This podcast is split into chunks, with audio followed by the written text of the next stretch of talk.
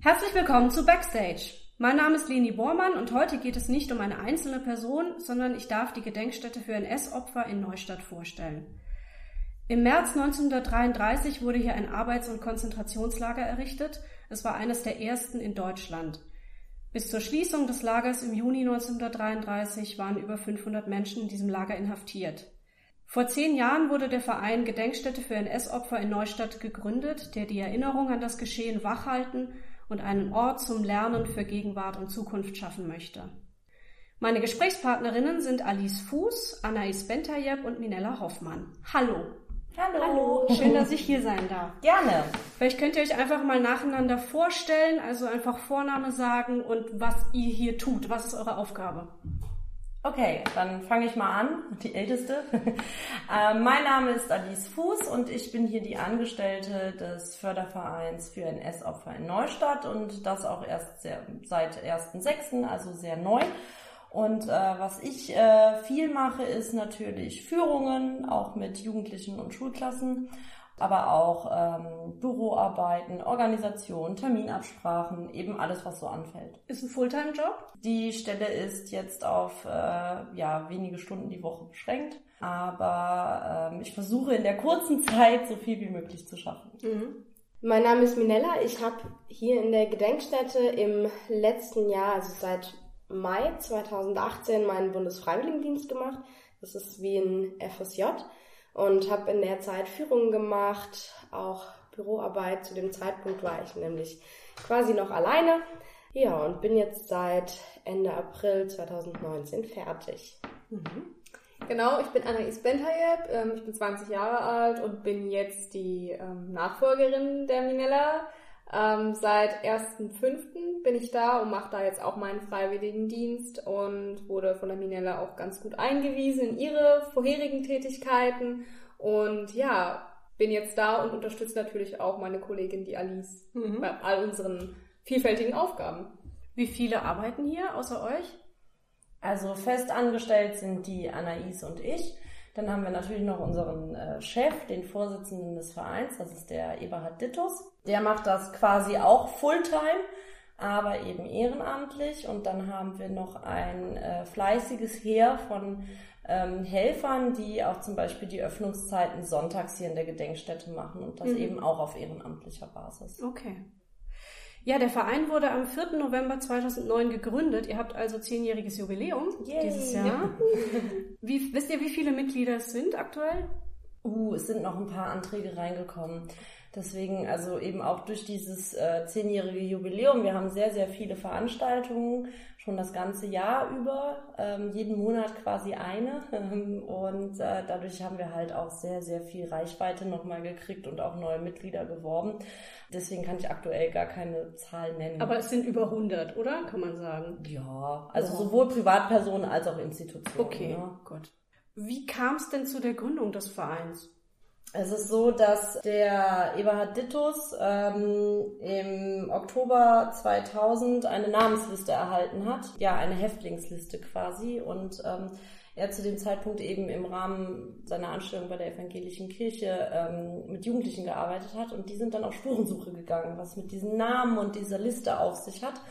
Und ähm, die haben dann quasi so ein bisschen in der Stadtgeschichte gewühlt und haben dann eben zu den Namen langsam Gesichter und Geschichten gefunden. Und ähm, das führte dazu, dass ähm, auch die Jugendlichen in Zusammenarbeit mit, mit Eberhard Dittus wollten, dass da mehr Aufmerksamkeit generiert wird und ähm, eben sehr viel Engagement sich auch breit gemacht hat und daraufhin bekam das Ganze eine breite Öffentlichkeit und Interessenten und äh, so kam es dann eben zur Vereinsgründung. Mhm.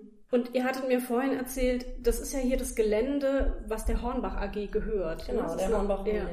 Und die unterstützen euch auch. Genau, die unterstützen uns äh, vor allen Dingen dadurch, dass wir das Gebäude, in dem heute die Gedenkstätte äh, sich befindet, nutzen können. Aber wie wir ja gerade hier auch sehen, wir haben noch einen Büroraum. Den dürfen wir auch nutzen und die haben auch bei der eigentlichen Einrichtung der Gedenkstätte mit sehr viel Know-how oh, ich meine, es ist ein Baumarkt, ne? zur Seite gestanden. Ja, die wissen, wie das und, geht. Die wissen, wie das geht. und ähm, haben da sehr, sehr viel gemacht. Also es war dem Herrn Hornbach auch eine wirkliche Herzensangelegenheit, dass das irgendwie zugänglich gemacht wird und ja. eben jetzt so, wie, wie es sich jetzt entwickelt hat, als außerschulischer Lernort für Schülerinnen und Schüler zugänglich ist, aber auch für Interessenten, die einfach geschichtsinteressiert sind oder eben auch, ähm, um die Erinnerung wachzuhalten, weil bei uns finden natürlich auch Erinnerungsveranstaltungen und Gedenkveranstaltungen mhm. statt. Mhm. Es gab ein jahrelanges Bauen erstmal und Reparieren, habe ich gesehen. Also auf der Website kann man sich auch Bilder angucken von diesem jahrelangen Bau. Was wurde denn da alles gemacht? Ja, also es ging halt hauptsächlich darum, wenn man das heute sieht, gerade dieser Innenhof, wo jetzt unsere Dauerausstellung drin ist, der war total zugewachsen mit Brombeerhecken. Da kamen die Wurzeln von mehreren Bäumen durch und sowas. Der gesamte Boden war aufgebrochen. Das musste natürlich alles entfernt werden. Äh, da hatten wir Hilfe von Gärtner-Azubis von einer der Berufs äh, von der Berufsschule hier in Neustadt, die dann da das alles rausgemacht haben. Ich glaube, wir haben insgesamt mehrere Container Schutt dann letztendlich da aus diesem Hof rausgekarrt und alles. Und das musste dann natürlich alles unter Denkmal Schutzvorschriften auch wieder neu gemacht werden und dadurch, dass keine Großfirmen so wirklich damit beauftragt werden konnten, hat es halt einfach seine Zeit gedauert, weil viele Einzelpersonen da eben geholfen mhm. haben. Und, und 2013 wurde dann das, die Gedenkstätte eröffnet. Genau. genau. Ja, fangen wir mal vorne an irgendwie. Also 1920 wurde diese Kaserne für circa 2000 französische Soldaten errichtet. Und dann von März bis Juli 1933 wurde sie ein Konzentrationslager. Und wir hatten es vorhin bei der Führung schon davon, dass es ein frühes Konzentrationslager war. Was bedeutet das? Also die frühen Konzentrationslager wurden ähm, quasi ähm, reichsweit errichtet, also das, was damals eben zum Deutschen Reich gehörte. Sie sind deswegen so wichtig und auch als Erinnerungsorte einfach wichtig, weil ähm, diese Nazi-Verbrechen haben nicht nur entfernt im Osten stattgefunden, sondern vor der Haustür der deutschen Bevölkerung. Und ähm, diese frühen Konzentrationslager stellten eben Haftorte für vor allen Dingen die politischen ähm, Widerständler da. Also alles, was SPD war oder KPD oder auch sonst wie irgendeine andere Meinung vertrat nach der Machtübernahme der Nazis 33, außer den Nazis selbst, musste im Zweifel damit rechnen, in so einen Haftort gebracht zu werden, in frühe Konzentrationslager oder in Gefängnisse gebracht zu werden, eben aufgrund anderer politischer Meinung weil die demokratische Auseinandersetzung mit anderen politischen Meinungen einfach von den Nazis nicht gewollt war. Man wollte keine Gegenstimmen und deswegen wurden diese Lager flächendeckend wirklich eingerichtet.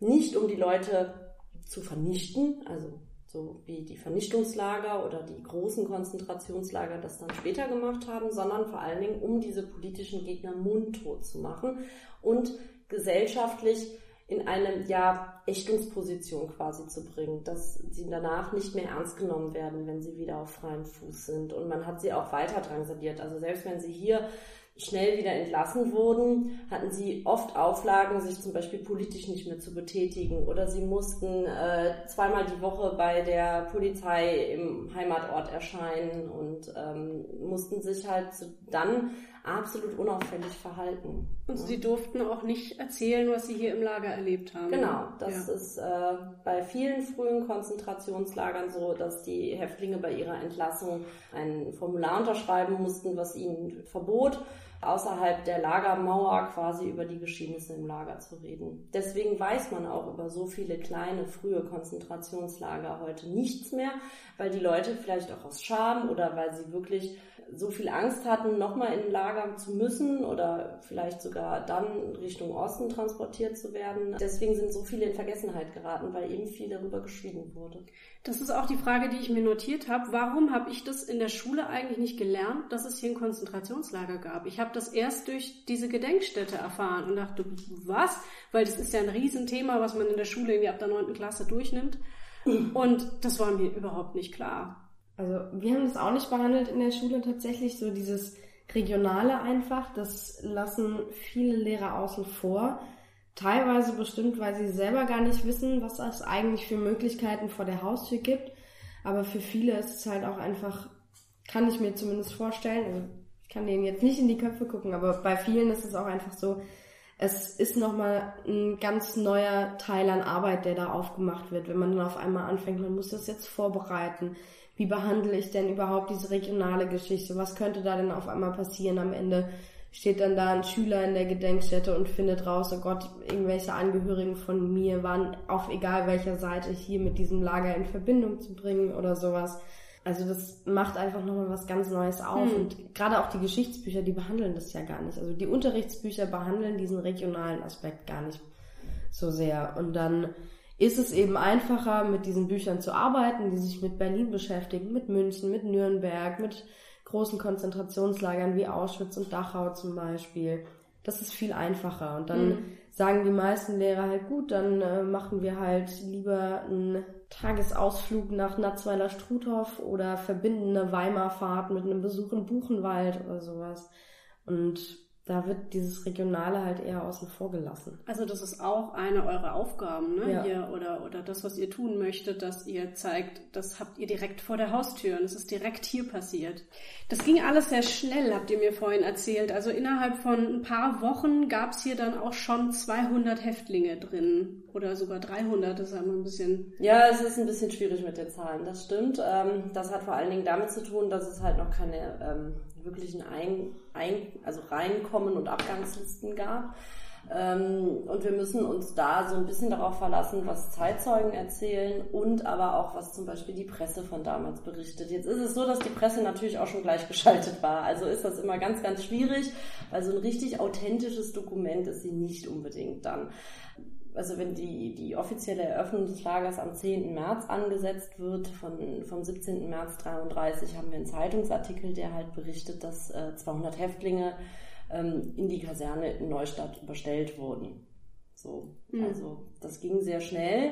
Diese großen Zahlen kommen aber auch zusammen, weil eben ähm, A, ein großes Gebiet abgegrast wurde, also die gesamte Pfalz aus ungefähr 80 Gemeinden kamen die Häftlinge und es gab direkt zu Beginn zwei, drei relativ große Häftlingstransporte, zum Beispiel einen aus Kaiserslautern, wo dann schon mehrere Dutzend Häftlinge auf einmal gebracht wurden. Und dann kumuliert sich das natürlich schnell zu solchen Zahlen. Mhm. Was interessant ist, ist, dass man immer geguckt hat, ähm, um auch so ein bisschen so ein abschreckendes Beispiel zu liefern, man hat aus allen Gesellschaftsschichten wirklich Leute abgegriffen. Also jetzt nicht nur irgendwie Kaufleute, die halt zum Beispiel reich waren und hoch angesehen waren, sondern auch einfache Handwerker oder auch Tagelöhner zum Beispiel. Also man hat ähm, Ärzte, Anwälte, Priester, All solche Leute mussten tatsächlich damit äh, rechnen. Man hat das auch ganz gerne gemacht, um so zu zeigen, nur weil du Beamter bist oder weil du Jurist bist, heißt das nicht, dass du sicher bist. Ja. Ihr habt vorhin äh, sehr viel über diese Schlüsselfigur Josef Birkel erzählt. Könnt ihr das irgendwie noch mal so ein bisschen zusammenfassen, warum der so wichtig ist hier in der Region? Josef Bürkel hatte einfach in seiner Funktion als Gauleiter, also der war ja schon seit 1926 als Gauleiter für die Nationalsozialisten hier in der Pfalz eingesetzt. Und das hat ihn zu einer sehr wichtigen Person gemacht, weil er einfach die Verbindung hergestellt hat zwischen der Nazi-Führungsriege und dem Volk hier in der Pfalz. Und das hat er sehr gut hingekriegt, weil er immer es geschafft hat, zwar wunderbar mit der Führungsriege klarzukommen und da auch sehr angesehen zu sein, aber trotzdem immer der volksnahe Gauleiter zu sein. Also er war immer derjenige, der auf Propagandafotos zwischen den ganzen SS-Männern dann im bürgerlichen Anzug aufgetreten ist oder sowas. Oder der auf Weinfesten bei der Eröffnung der Weinstraße zum Beispiel mit dem normalen Volk sozusagen dann Wein getrunken hat und sowas und immer halt gezeigt hat, klar, natürlich, ich bin ultra wichtig, ich bin für ganz viele wichtige Dinge verantwortlich, die im Deutschen Reich passiert sind. Aber letztendlich bin ich genau wie ihr und wenn ihr Probleme habt, könnt ihr quasi persönlich mit mir bei einem Glas Wein drüber sprechen und wir regeln das ganz einfach. Wie, gewisse Menschen, die man so auf Twitter anschreiben kann. Ne? Genau. Ne? Ja, genau. Erinnert mich gerade irgendwie daran. Ja, ihr habt mir auch ein Bild gezeigt, was man hier sehen kann. Ein Foto, ein gestelltes Foto von Josef Bökle mit seiner Familie und einem, einem Reh, was gestreichelt wird. Also es ist schon irre, wie der sich präsentiert hat. Mhm. Ja. Aber ich finde, das ist auch eben auch ein ganz, ganz wichtiger Punkt, ähm, die Art und Weise, wie Bökel sich gegeben hat. Ich bin ein Familienvater, ein Familienmensch. Ähm, ich finde, die Person zeigt einfach unheimlich, wie ähm, man eben diese Nazi-Verbrecher nicht als ab abstraktes Monster darstellen sollte.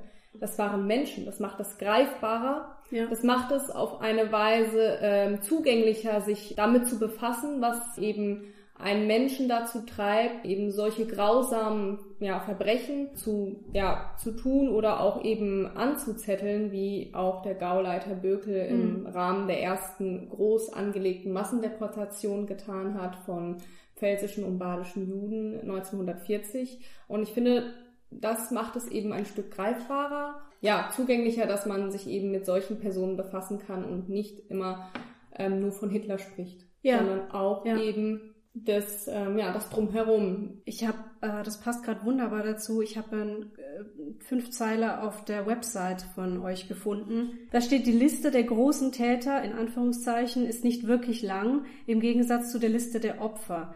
Es sollte sofort auffallen, dass die wenigen nicht imstande gewesen sein konnten, die vielen zu unterjochen oder zu opfern. Dazu bedarf es unzähliger Helfer. Das ist es, was zumindest in Westdeutschland bis zum Fall der Mauer oft nicht angesprochen wurde. Die unzähligen Helfer, Mitläufer überzeugten. Ohne diese Menge wären die Großen nicht so weit gekommen. Das Ja. stimmt. Dem kann man eigentlich nichts hinzufügen, ja. Ja, sprechen wir mal über das Leben im Lager. Also du hattest vorhin schon erwähnt, es ist kein äh, Vernichtungslager hier gewesen. Das heißt, es gab auch keine Toten. Mhm. Und es wurde auch darauf geachtet, dass es hier gar keine Toten gab.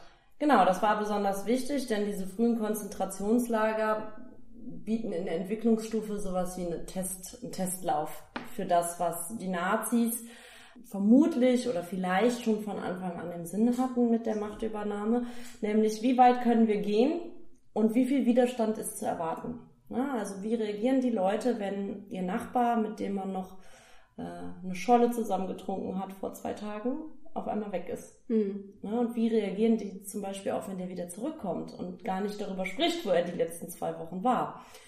Diese Testläufe sind im Sinne der NS-Ideologie und ihrer eigenen Geschichtsschreibung äh, leider sehr positiv verlaufen, denn es gab wenig Widerstand. Jetzt gibt's immer eine große Diskussion darum, warum hat denn keiner was gesagt? Also ähm, ich persönlich denke, dass viele ähm, nicht aus, aus Zustimmung nichts gesagt haben, sondern aus Angst. Ähm, das merkt man immer wieder, wenn man mit jungen, motivierten äh, Schülerinnen und Schülern spricht, die sagen, ja, ich würde zum Beispiel auch mich im Widerstand organisieren. Und wenn man dann mal kritisch fragt, ja, hm, Widerstand, das ist schon schön und gut, das habe ich auch mal gedacht. Und dann hatte ich so vielleicht meinen ersten Freund und dann habe ich Eltern und Geschwister und Großeltern. Ne? Und wenn man mir damals gedroht hätte, du kannst ja Widerstand machen, aber dann holen wir deinen Freund. Und dann holen wir deine Mutter. Und dann holen wir deinen Vater. Ach ja, deine Großeltern sind auch noch da. Wie viel bleibt von deinem Widerstand übrig? Und von dem Willen zum Widerstand, wenn du damit im Zweifel deine ganze Familie in Gefahr bringst? Nicht so Ja. viel, Mhm. ne, wenn man da mal realistisch drüber nachdenkt. Und das ist auch nicht schlimm, das ist kein Vorwurf. Aber ähm, umso wichtiger ist zu erkennen, was die Leute damals im Widerstand, sowohl im aktiven Widerstand als auch im politischen Widerstand geleistet haben. Denn sie wussten oftmals, dass sie sich und ihre Familien in Gefahr bringen und haben es, wenn auch in Absprache mit den Familien, ähm, trotzdem gemacht, weil sie wussten, dass das, was dort passiert, nicht richtig ist. Und ähm, ich finde, das ähm, erhöht die Aufgabe, die sie damals eingenommen haben, umso mehr. Ja. Wie sah der Alltag hier im Lager aus für die Häftlinge?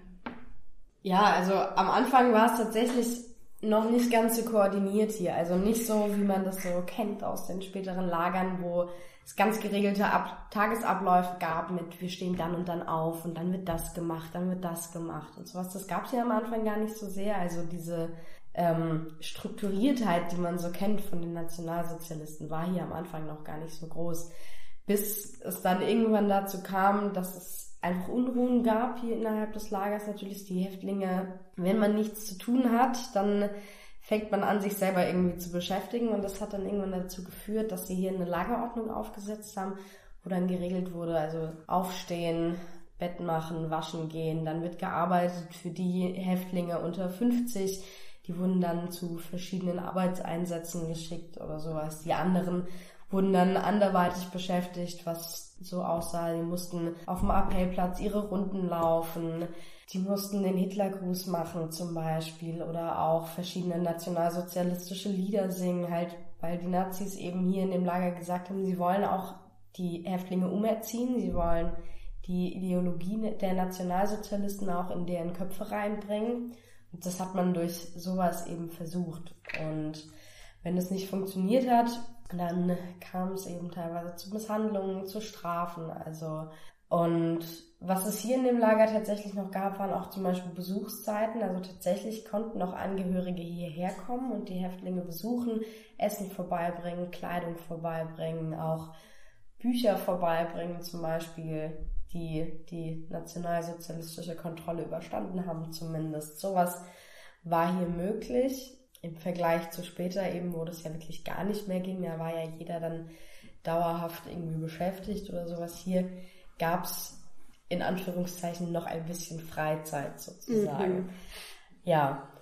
Das ist auch, glaube ich, also, die erste erhalten gebliebene Lagerordnung überhaupt aus dem Konzentrationslager. Ne? Die ist ja. aus, von hier aus ja. ja. Und das ist ja auch wieder das Erschreckende, was man sieht. Die erste Lagerordnung tatsächlich ist in, entstanden in einem frühen Konzentrationslager, eben ja. auch schon so früh. Ja, ja, von dem viele Schülerinnen und Schüler in der Schule gar nichts mitkriegen. Nichts mitkriegen. genau. Aber ich schüttel dauernd den Kopf hier. Ja, aber wir machen da auch niemandem einen Vorwurf draus. Wir sind ganz froh, dass wir jetzt hier aus der Region schon viele Schulen über unser Bildungsangebot und äh, äh, auch Fortbildungsangebot äh, aufklären konnten. Stuhl quietscht. und ähm, dass wir da auch viel Zulauf und Zuspruch haben. Also ähm, da sind wir halt ganz froh drum, weil es eben manchmal darum geht, dass man nicht immer in die Ferne schweifen muss. Ja. Aber ähm, es ist halt manchmal auch so, dass viele Lehrer noch denken, dass es eben sehr viel eindrucksvoller ist, wenn man in so einem und ich sage das mal in Anführungsstrichen, richtigen Lager,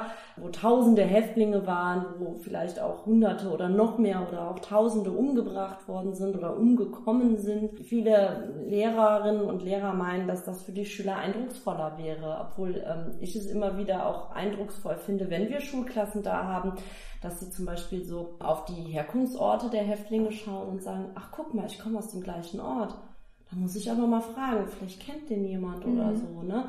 Das finde ich halt, weil dann ein ganz anderer Bezug dazu äh, stattfinden ja. kann, ne? Und ähm, das finde ich dann vielleicht sogar ein bisschen wichtiger, weil es das Ganze wirklicher macht. Also jemand, der zum Beispiel mal in Auschwitz war und dadurch diese Hallen mit Schulen, äh, mit Schuhen und, und Haaren und so gelaufen ist, also das ist eindrucksvoll, das will ich gar nicht abstreiten, aber es wirkt auch ziemlich das ist halt so unfassbar, genau, dass so man unfassbar. das gar nicht mehr. Ja. Genau, es ja. wirkt schon fast surreal dadurch, ja. ne? Und man geht raus und fragt sich, es ist ja, ja, unglaublich. Das führt vielleicht auch dazu, dass man gar nicht mehr sich mit dem Thema auseinandersetzen möchte, weil man so überwältigt ist. Das ist vielleicht auch nicht immer die beste Methode, Leute für irgendwas zu gewinnen, indem man so so, so, also da auch vielleicht persönliche Grenzen überschreitet, ne, mhm. was man emotional fassen kann. Mhm. Und da ist das hier nicht ganz so eindrucksvoll eventuell, das sei dahingestellt. Ja. das kannst du vielleicht besser mhm. sagen, da du das erste Mal eben da warst, aber ähm, eben ein Stück weit persönlicher und ähm, ich war noch nie in einem Konzentrationslager. Ich bin, glaube ich, einer der wenigen Deutschen, die nie in Auschwitz war oder so. Einfach aus dem einen Grund, dass ich nicht glaube, dass mir ein Besuch dort irgendetwas in mir verändern würde, irgendwelche Ansichten verändern würde und zum anderen, weil ich einfach zu sensibel bin. ich glaube, ich würde da so traumatisiert rausgehen, das, das äh, schaffe ich einfach nicht. Deswegen war ich auch ein bisschen nervös, bevor ich hierher gekommen bin.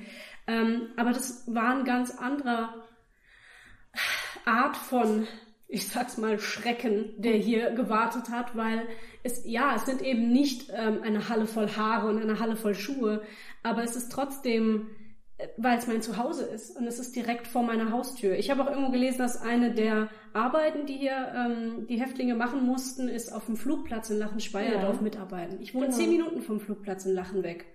Und es macht mich total pff, so mindblown. Also ja, weil diese Nähe ist, ist eine ganz andere Art von Herangehensweise an das Ganze und nicht so diese riesigen Schrecken, die einem immer so entgegengespült werden. Sag ruhig was. also das ist mir tatsächlich auch aufgefallen in der Zeit, in der ich jetzt halt eben hier gearbeitet habe, dass viele Schüler so, wenn die hier ankommen, das ist kein Vorwurf, es ist einfach eine Tatsache. Man kommt halt her mit dem Gedanken, wir gehen in ein Konzentrationslager.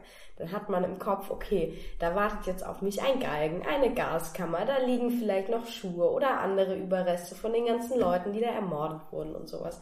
Und dann kommen ganz viele Schüler hierher und stehen dann so da. Das erste, was kommt, boah, voll klein hier. Und das nächste, was kommt, habt ihr trotzdem eine Gaskammer? Oh, ja, und aber das ist, das ist normal. Es ist halt ja, einfach so das, was die meisten halt so mitnehmen, halt auch einfach aus dem Unterricht, weil das, das ist, was eben so meistens einfach vermittelt wird. Mhm. Gerade durch Geschichtsbücher oder sowas wird halt immer das Große vermittelt und mhm. nicht dieses Kleine. Und dann steht man halt erstmal da und sagt so, nee, eine Gaskammer gibt's bei uns nicht. Das oh krass, ist es dann überhaupt immer noch so spannend wie vorher? Und dann geht man mit den Schülern aber bei uns durch die Ausstellung durch und dadurch, dass wir einfach so regional sind und wie eben schon gesagt wurde, dass wir sagen, von den Orten kommen die Häftlinge, dass da manche einfach wirklich dastehen und denken, ey krass, aus dem Ort komme ich oder da kommt eine Freundin von mir her oder krass, die hat den gleichen Nachnamen oder der Name kommt mir bekannt vor oder sowas, ist das nochmal eine ganz andere Art und Weise, wie halt einfach hier das Ganze auf die Schüler wirkt. Und das ist dann so im Abschlussgespräch mit den Schülern ist es dann immer, ich habe eigentlich was anderes erwartet, als ich hierher gekommen bin, aber das brauche ich jetzt eigentlich gar nicht so. Was ich jetzt hier so gesehen habe, hat mir das Ganze nochmal ganz anders vermittelt und hat mir auch einen viel besseren Bezug jetzt einfach zu dem Thema gegeben. Das ist so das, was ich ganz oft erlebt habe, was die Schüler dann gesagt haben. Ja, deshalb ähm, sehen wir uns eigentlich ähm, darin bestärkt, diesen außerschulischen Lernort nochmal eben an die Lehrer heranzubringen. Und eben dadurch, dass, wie ja gerade schon ähm, gesagt wurde, dieser persönliche Bezug hergestellt wird, dass das dann einfach ganz anders nochmal in den Köpfen von den Schülern verbleibt. Ja, wir hatten es jetzt vorhin kurz vom Alltag der Häftlinge. Was, was mussten die für Arbeiten verrichten? Ich habe jetzt noch den Flugplatz in Lachen erwähnt. Was mussten die noch also an Arbeiten machen? Also was ganz, ganz äh, bekannt war, womit unsere Dauerausstellung auch ähm, quasi eröffnet mit der ersten, mit dem ersten großen Bild, was man bei uns sieht, ist, ähm, dass die Häftlinge durchaus mitten in der Öffentlichkeit auch präsentiert wurden. Und zwar eben bei diesem Kehren unter Aufsicht wo halt eben die Häftlinge in, in Gruppen in die Innenstadt äh, gegangen sind, mit Besen ausgerüstet wurden oder auch teilweise mit so, so ähm, Wurzelbürsten und äh, Laugeneimer. Und dann wurden die Straßen der Innenstadt gereinigt unter äh, Bewachung von SA-Leuten. Ne? Und da sollte halt gezeigt werden, guck mal hier, die haben vorher nur für sich gearbeitet und jetzt, jetzt tun sie aber was für uns alle, für die gesamte Stadt, für die gesamte Bevölkerung. Und ähm, dann muss man sich wirklich vorstellen, wie teilweise eben auch ähm, ja, Männer im Rentenalter zum Beispiel auf Knien mit so einer Bürste die Bordsteine ähm, schrubben mussten oder so, ne? Und die SA stand daneben, vielleicht wurde sich auch über die lustig gemacht, so, ah, guck mal da, der, der immer nur faul rumgesessen hat, jetzt arbeitet der endlich mal. Und ähm, das Ganze vielleicht entweder bei Kälte oder sengender Hitze dann natürlich auch keine Arbeitskleidung in dem Sinne, sondern eben die Kleidung, die sie anhatten. Ja, all sowas, ne? Und dann auch keine richtigen Waschmöglichkeiten, ne? Also, ja, aber man musste halt auch auf der einen Seite diese ganzen Männer beschäftigen. Also, ich meine, das kennt man vielleicht, wenn man früher mal in einer größeren Gruppe unterwegs war. Man kriegt so einen Lagercaller und Aggressionen lösen sich vielleicht und entwickeln sich und sonstige Animositäten und dem wollte man natürlich auch vorbeugen, ne? dass da jetzt nicht noch Unruhe großartig aus, aus dem Lager heraus entsteht. Ne? Mhm. Das hätte ja im Zweifel vielleicht auch Aufsehen erregt, was mhm. vielleicht auch nicht gut gewesen wäre. Und gerade wenn man überlegt, wie viele Häftlinge hier teilweise zur gleichen Zeit inhaftiert waren, es war nicht eine 1 zu 1 Betreuung von Wärter auf Häftling. Es waren viel mehr Häftlinge hier als Wärter. Und wenn die dann noch die Zeit dazu gehabt hätten, irgendwie miteinander zu agieren und zu kommunizieren und zu überlegen, hey, vielleicht können wir ja irgendwas hier tun und äh, uns ein bisschen den Wärtern da widersetzen oder sowas, dann hätte das ja ganz schnell auch dazu führen können, dass die Häftlinge letztendlich die Werte auch irgendwie hätten überwältigen können mhm. oder sowas.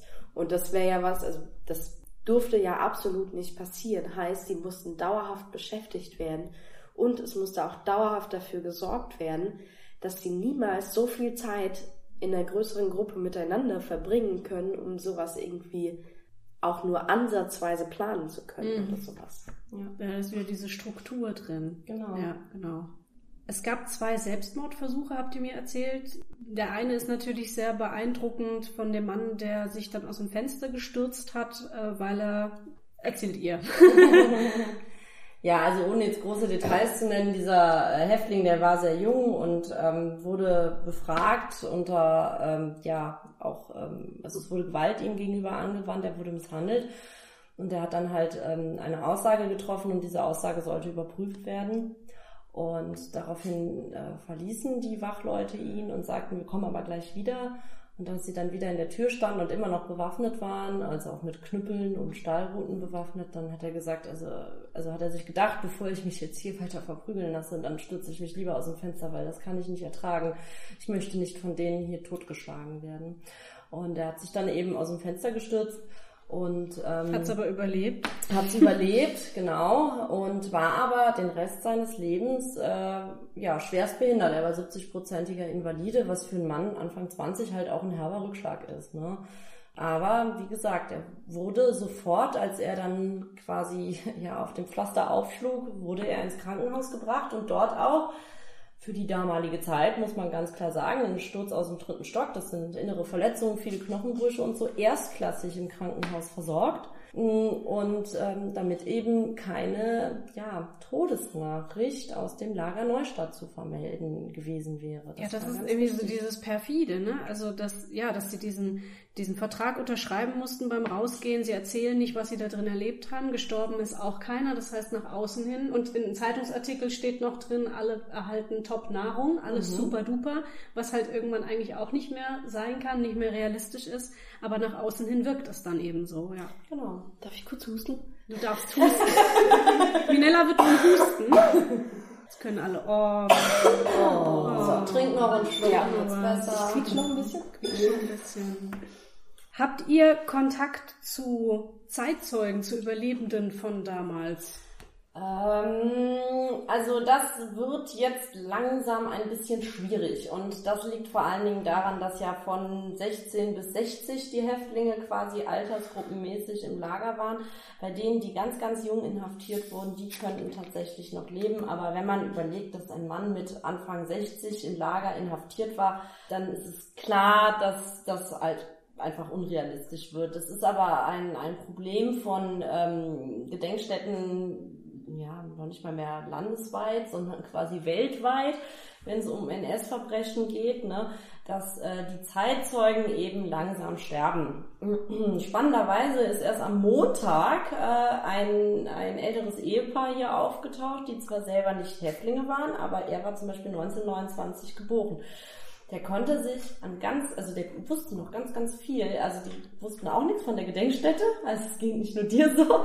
Ähm, aber der konnte uns zum Beispiel tatsächlich zu einzelnen Häftlingen, die aus demselben Ort kamen wie er, konnte der uns was sagen. Und der konnte uns zum Beispiel auch erzählen, wie das war, als dann damals die SA vor den Geschäften von, also vor den jüdischen Geschäften stand mit den Plakaten, kauft nicht beim Juden die deutsche Hausfrau kauft kein Fleisch beim Juden und so weiter und so fort. Und da konnte der sich ganz, ganz lebhaft dran erinnern.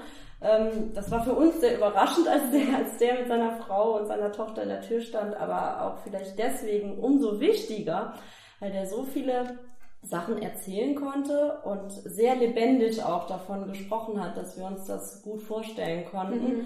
Und ähm, wir sind jetzt am Überlegen, was wir mit solchen Leuten noch machen könnten. Also, ähm, dass man vielleicht mal, es geht nicht darum, dass er vielleicht jetzt, er war weder Täter noch Opfer, dafür war er vielleicht einfach noch ein bisschen zu jung, ne? Aber ähm, er kann uns einfach sagen, wie es war in dieser Zeit, ein Kind zu sein und dann ja letzten Endes, ich meine, bis zum Kriegsausbruch war der Teenager, ja. ne? wie das so war. Und ähm, man, äh, man musste in der Hitlerjugend sein und solche Sachen. Ne? Man musste ähm, die gleichen Zeitschriften lesen wie die anderen. Es gab ja auch nicht ganz so viele. Ne? Und ähm, dann all solche Geschichten. Er kann, glaube ich, einfach Schülern, die jetzt im gleichen Alter sind, wie er damals war, vielleicht ein gutes Bild vermitteln, mhm.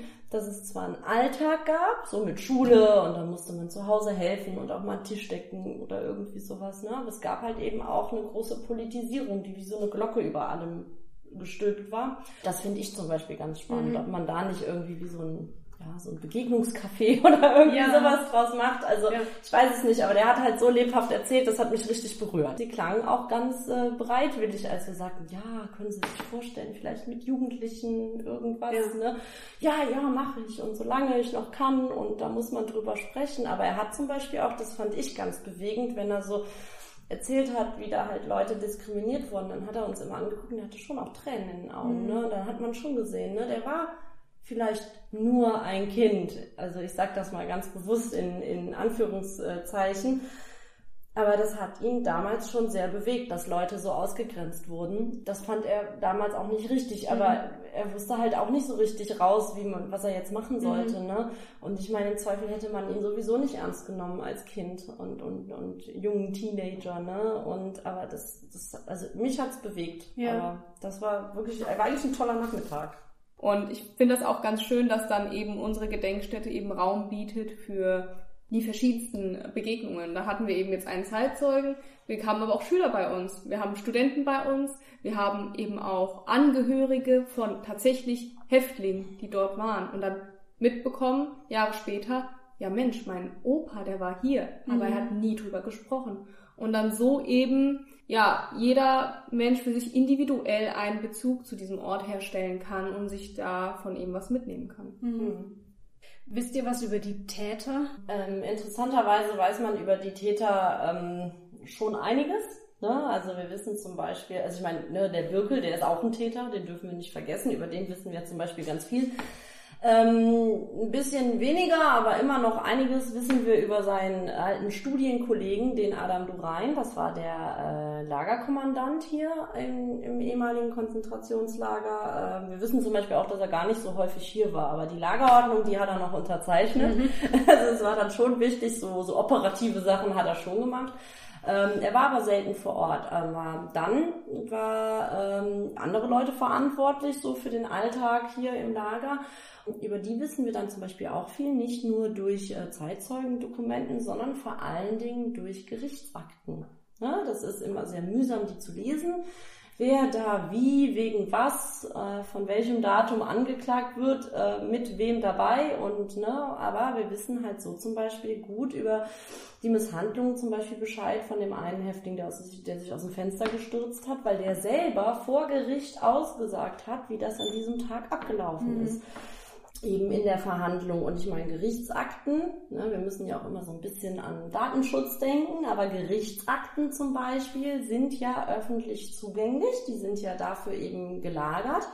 Und das sind halt öffentliche, rechtlich geltende Dokumente. Auch wenn da jetzt Zeugenaussagen, zeitgenössische Zeugenaussagen drin sind, ähm, ist es doch auch immer, es wird versucht, Distanz zu wahren, ne? weil Rechtsprechung Ne, da darf ja eigentlich keine persönliche Note mit drin schwingen. Das heißt, man kriegt halt die bloßen Fakten serviert. Mhm. Ne? Aber so kriegt man so ein bisschen so einen distanzierten Blick da rein und aber eben auch so diese Vorgehensweisen. Wenn man sich so Zeitzeugen, Aussagen dann durchliest, ne, kann man halt feststellen, dass so Wachmannschaften und das ist hier in, in, in dem Lager ähnlich gewesen wie auch in anderen Lagern, gab es immer gleiche Vorgänge. Ne? Es wurde immer gleich aufgezogen ja, da kriegt man wie so ein, so ein, so ein System da rein, ähm, was eben Wachmännern gesagt wurde, was sie machen dürfen mhm. und was sie zum Beispiel vielleicht auch nicht dürfen. Mhm. Ja, also. Das Lager wurde ja schon nach ein paar Monaten wieder geschlossen. Eigentlich nur ein paar Wochen. Ein paar Wochen. Warum? Es hat sich einfach nicht gelohnt. Es war einfach finanziell und logistisch gar nicht tragbar eigentlich, dieses Lager hier weiter zu behalten, weil es war schon ganz früh, nach wenigen Tagen gar nicht mehr möglich, die Häftlinge hier auf äh, Stadtkosten zu versorgen. Erstens das, was dann dazu geführt hat, dass Angehörige herkommen mussten und Essen vorbeibringen können, was für viele Angehörige aus den weiter entfernten Ortschaften gar nicht möglich war. Das war unpraktisch und außerdem war es auch ein Problem mit den Wachmannschaften. Also hier mussten ja dauernd Leute sein, die die Häftlinge bewachten und sowas was schnell zu Problemen geführt hat, weil die dann teilweise aus den gleichen Ortschaften kamen. Heißt, die Häftlinge und die Wärter kannten sich dann wieder untereinander. Und dann hat man ganz schnell auch in anderen Lagern einfach gemerkt, es ist überhaupt nicht sinnvoll, wenn es so viele kleine Lager über das gesamte Deutsche Reich verteilt gibt. Und dann hat man ganz schnell schon Ende März 1933 das Konzentrationslager Dachau eröffnet. Hat dann gesagt, gut, Dachau ist jetzt das große Konzentrationslager für Bayern und die bayerische Pfalz, also alles so der untere Bereich von Deutschland, auch Baden-Württemberg hat da so mit reingespielt. Die Häftlinge, die aus diesen frühen Konzentrationslagern nicht wieder nach Hause entlassen wurden, hat man weiter verschoben nach Dachau. Und hat dann eben gesagt, so, die kleinen Lager sind jetzt zu, mhm. lohnt sich nicht. Wir haben jetzt das große in Dachau, da sind Wachmannschaften, gut ausgebildete Wachmannschaften, also es war auch ein Ausbildungslager für Wachmannschaften in Dachau da kennt man sich dann auch nicht mehr. Da mhm. sind so viele Leute, da ist es quasi unmöglich, dass da auf einmal Leute vor sich voreinander stehen, so Wärter und Häftling, wir kennen uns irgendwie mhm. oder sowas. Das hat das Ganze dann einfach einfacher gemacht. Mhm. Was ist danach mit der Kaserne hier passiert? Die Kaserne war bis 1936 noch ein Arbeitslager vom Freiwilligen Arbeitsdienst. Also hier haben Leute gewohnt, die von hier aus dann ihren Tagearbeiten nachgehen konnten. Die wurden hier verpflegt und sowas. Und von 1936 bis 1945 war das Ganze hier eine Nachrichtenkaserne der Wehrmacht. Also hier waren deutsche Wehrmachtssoldaten untergebracht nach Kriegsende dann sind die Franzosen hier wieder hergekommen. Also es war ja eigentlich gebaut worden als französische Kaserne und die Franzosen waren dann nach Kriegsende hier wieder, als die Pfalz wieder unter französischer Besatzung waren, eben bis Deutschland wieder vereint wurde, mhm. wieder hier stationiert. Und dann stand es, glaube ich, auch eine Weile noch leer. Dann ne? war es kurz, also bis 2000, da ja. war eine kurzzeitig noch bosnische, Flüchtlinge Richtig. hier untergebracht und ab 2000 ist das Ganze dann übergegangen in Besitz von Hornbach Holding. Ja, und jetzt sind wir hier. Alles genau. Klar. Die Gedenkstätte hat jeden Sonntag von 14 bis 16 Uhr geöffnet. Heißt das, da finden die Führungen statt? Nein, das stimmt nämlich so nicht, weil die Homepage noch nicht ganz aktuell ist. Ich nehme alles zurück. Wann habt ihr denn geöffnet? Wir haben jeden Tag von 10 bis 14 Uhr geöffnet. Das ist ja großartig. Und sonntags von 14 bis 16 Uhr. ähm, wenn man natürlich hier unter der Woche ankommt, dann äh, trifft man auf Anais und mich kann man jetzt gut oder schlecht finden. die meisten finden es gut. Das hat einfach damit zu tun, dass wir uns überlegt haben, ähm, das ist ja schön und gut, wenn wir jetzt hier so sitzen im Büro und irgendwas vor uns hinwursteln. Wir wollen die öffentliche Erreichbarkeit unbedingt erhöhen. Also das heißt, es geht sowohl jemand ans Telefon, es werden auch E-Mails beantwortet, aber eben auch, selbst wenn die Tür zu ist, weil es ein bisschen zieht, man kann reinkommen. Man kann reinkommen, sich die Dauerausstellung angucken. Wenn wir jetzt nicht gerade damit beschäftigt sind, einen unserer vielen Podcasts ähm, zu machen, dann ähm, so gibt's dann noch mehr. dann äh, sind wir durchaus auch immer in der Lage, ähm, eine Führung zu geben, spontan und ähm, über die Gedenkstätte, die Häftlinge, die ehemaligen, auch die Täter oder auch ähm, die Anlage an sich und so weiter, alles zu erzählen, das ist äh, überhaupt kein Ding. Also das machen wir ganz spontan, ohne Voranmeldung. Man kann aber auch in dieser Zeit natürlich anrufen oder uns anmelden und sagen, ah, ich kann aber zwischen 10 und 14 Uhr nicht, das ist kein Problem. Wenn jemand sagt, er kann erst um 15 Uhr kommen, dann sind wir halt um 15 Uhr da. Das also wir sind da ganz flexibel, ja. dafür kommen wir dann am nächsten Tag eine Stunde später oder so. Also das kriegen wir alles hin. Wir sind da ganz flexibel und äh, versuchen wirklich auch ähm, viel ähm, ähm, möglich zu machen.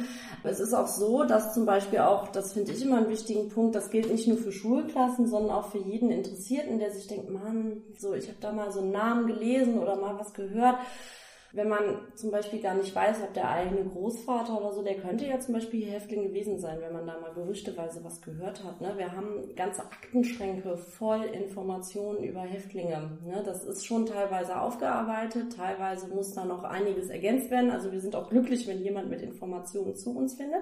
Auch wenn man sich zum Beispiel mit den Tätern auseinandersetzen will. Ne? Wie wurde damals Recht gesprochen? Also dieses, was ich eben gesagt habe mit diesem ganzen Juristendeutsch und diese Urteilssprüche und so. Ja. Das haben wir alles in Kopie Kopie da, das kann man sich ansehen. Ja.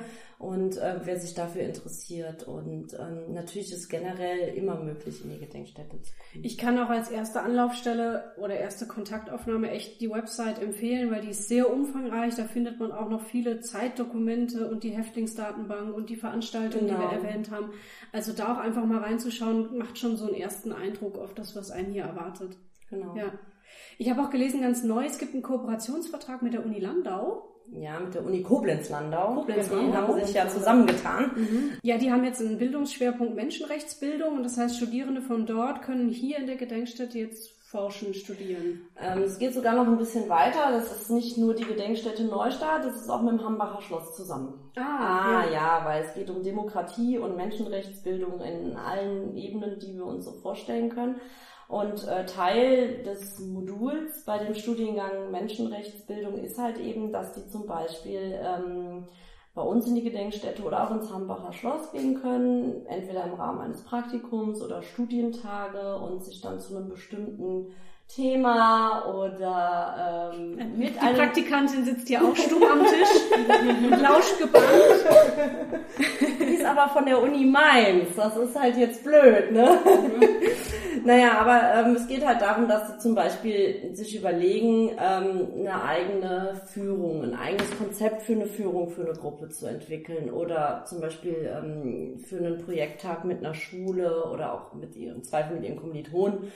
Wir haben eben besprochen, als wir in der Gedenkstätte waren, ähm, dass wir diese eine ehemalige Zelle als ähm, Raum für Wechselausstellungen zum Beispiel nutzen können. Ne? Dass sie zum Beispiel sagen, wir arbeiten eine kleine Ausstellung unter einem anderen Thema mit den Informationen, die wir hier in der Gedenkstätte bekommen haben und so weiter. Also da gibt es auch unendliche Möglichkeiten Ja, und wir sind auch da cool. offen für alles.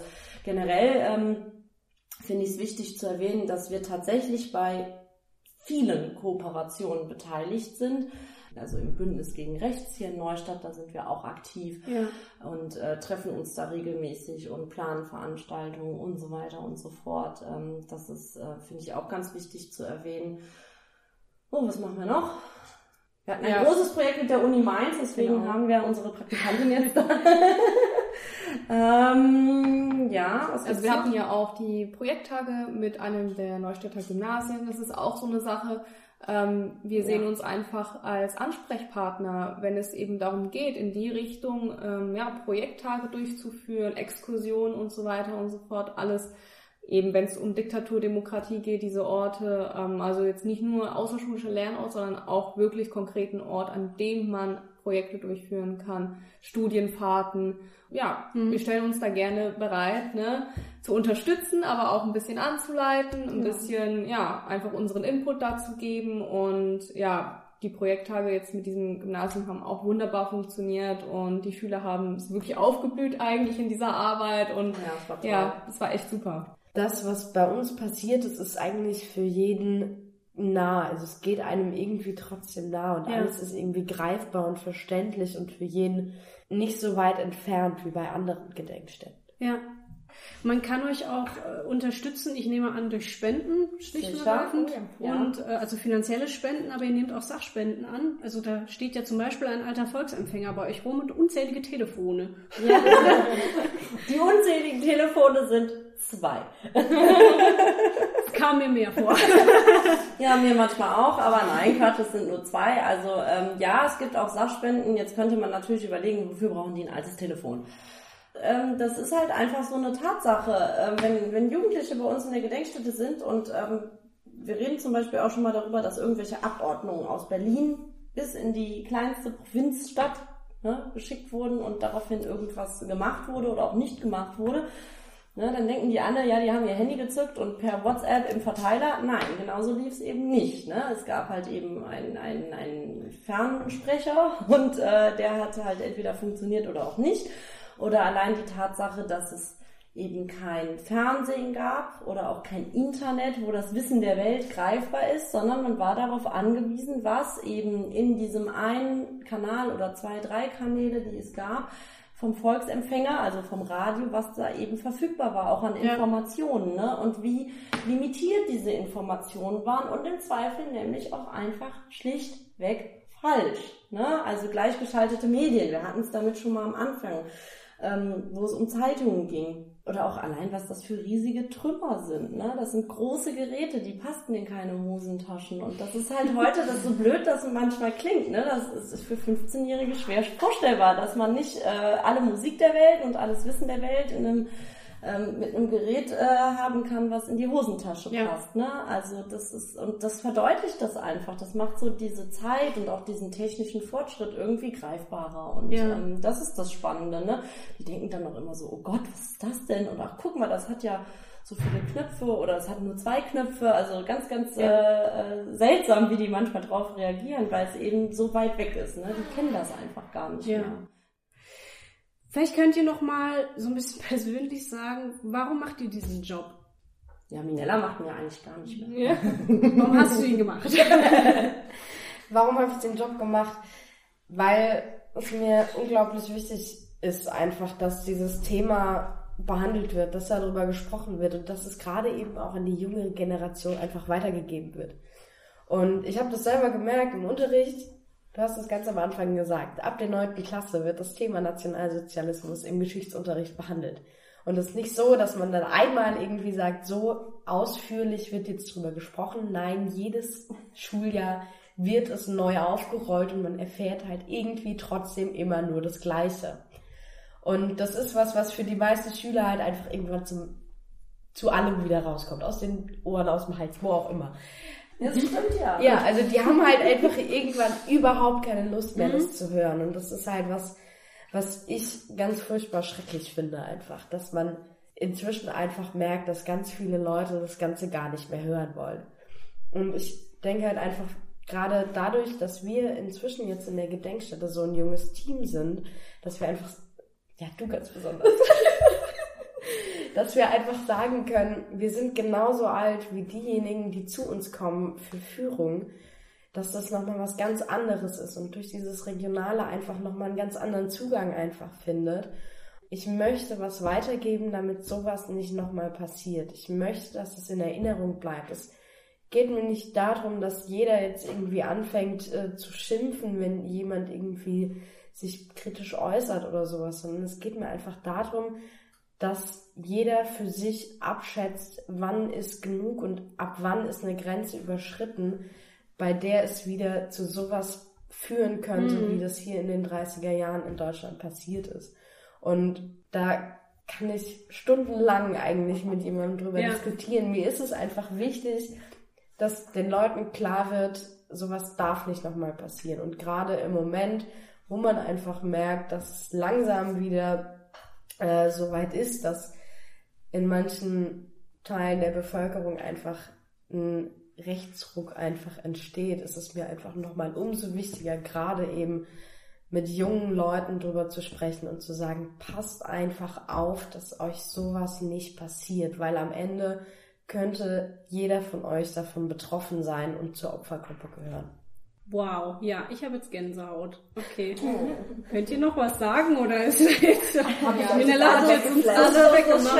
So schön, die Minella wow. die Schlussworte immer macht. Also es ist, äh, es, ähm, es ist tatsächlich so, wir haben das auch interessanterweise erst gestern mit dem Eberhard Dittus besprochen, ne, um so einen Job zu machen. Also das macht man nicht so richtig wegen dem Geld. Ähm, das macht man nicht so richtig, weil man sonst sich denkt, ich habe den ganzen Tag nichts Besseres zu tun, sondern das ist so, das ist schon so eine Herzensangelegenheit. Man hängt damit ein bisschen mehr drin als eben nur mit dem Gedanken, naja gut, ich muss ja von irgendwas meine Miete finanzieren. Ne? Also das ist einfach so, ähm, weil ich meine, wir arbeiten auch am Wochenende, wir arbeiten spät nachmittags oder abends und ähm, all diese Sachen eben, weil wir auch so flexibel für Besucher sein wollen und Interessierte und das gehört halt dazu. Ne? Genau, ähm, bei mir war es so, dass ich tatsächlich das erste Mal im Rahmen des Schulprojektes hier war und da ging es eben genau darum, Neustadt zur NS-Zeit und das hat mich unheimlich interessiert, weil, wie ja schon oftmals jetzt genannt wurde, in der Schule ein bisschen, ja, flach gefallen tatsächlich. Also jetzt, was eben den lokalen Bezug angeht. Und da war das mir umso wichtig, dass ich, wenn ich aus der Schule rausgehe, dann zumindest weiß, ähm, in der Pfalz, hier in der Region, in Neustadt, ist eben zu der Zeit das und das vorgefallen.